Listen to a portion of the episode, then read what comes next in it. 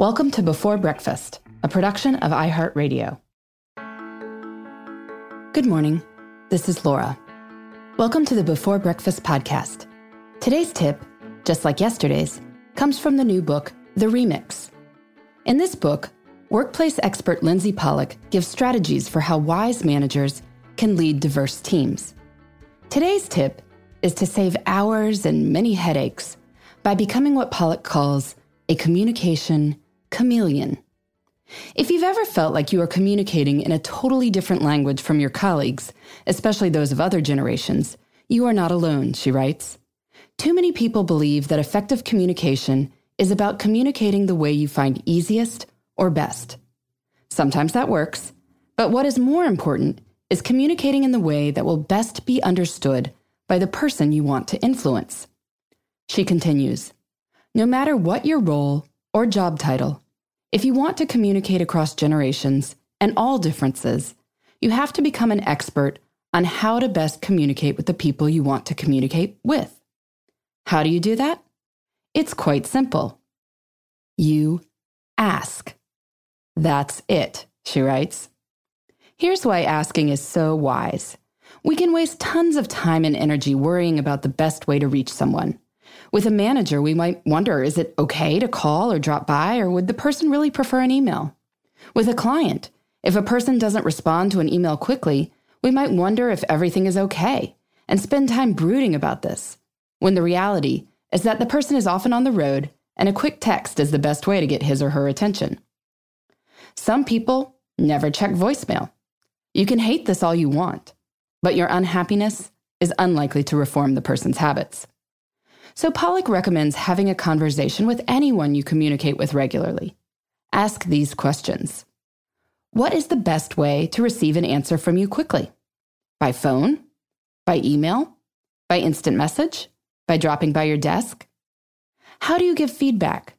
Should you schedule a one on one? Should the person come up with their own feedback and present it to you? Or do you like to start the conversation? Do you like to give feedback on a regular basis or in a more ad hoc way? What are your email preferences and pet peeves? In general, do you prefer shorter or longer emails? Full sentences or bullet points? Are emojis okay?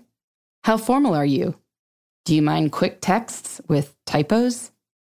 Are you open to FaceTiming, Skyping, or video conferencing when not in the office? Finally, Pollak recommends asking about general work habits because clashes and misunderstandings here can lead to all sorts of woes. So, are you a morning person? Or should you be left alone until you've had your coffee? Do you like to work from home?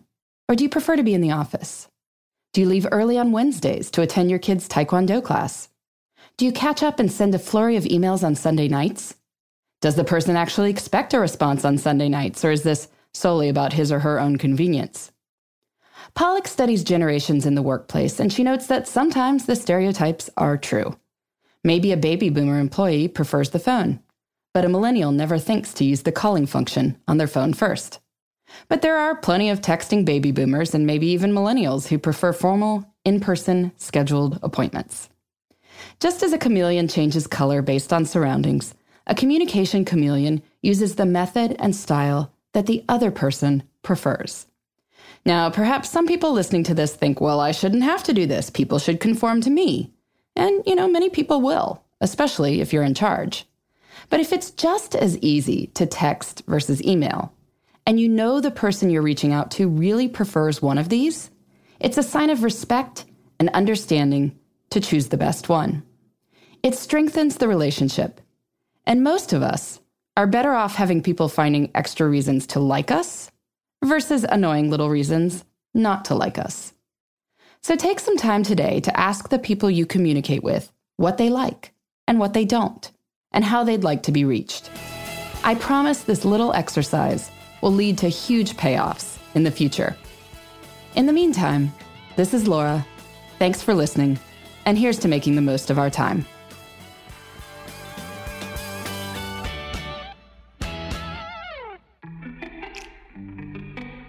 Hey, everybody. I'd love to hear from you.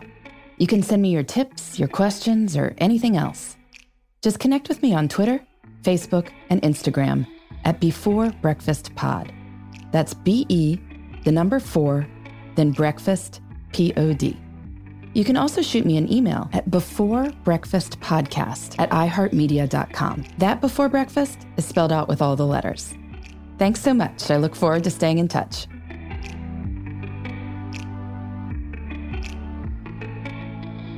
Before Breakfast is a production of iHeartRadio.